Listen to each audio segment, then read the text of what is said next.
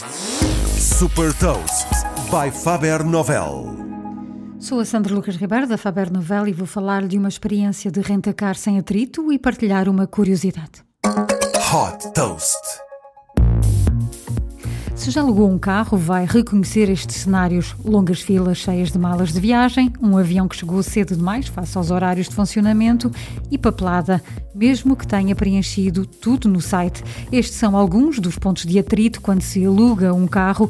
Fundada em 2016, a Virtuo nasceu precisamente com o objetivo de proporcionar uma experiência totalmente diferente, uma solução 100% mobile que permite que tudo seja feito online. O registro é feito num minuto, através da aplicação, bastando apenas tirar uma selfie e uma fotografia à carta de condução, com a mesma rapidez para fazer a reserva, basta indicar a localização preferencial de recolha do automóvel e escolher o modelo.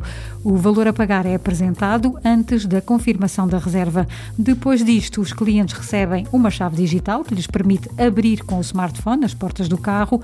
Na grande maioria, estes carros estão em parques de estacionamento subterrâneos, por isso a entrega do carro é feita com a mesma simplicidade. Basta deixá-lo num parque, reportar eventuais danos e trancar as portas na aplicação. Atualmente, o serviço tem 150 mil clientes ativos que alugam um automóvel em média durante quatro dias.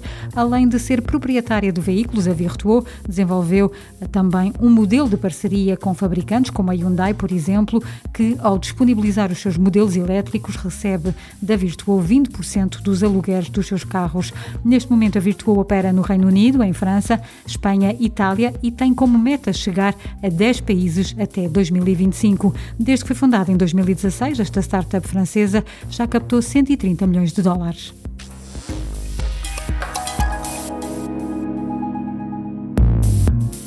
Deixo-lhe também uma curiosidade: as vendas de carros elétricos em todo o mundo aumentaram 41% em 2020. Saiba mais sobre inovação e nova economia em supertoast.pt.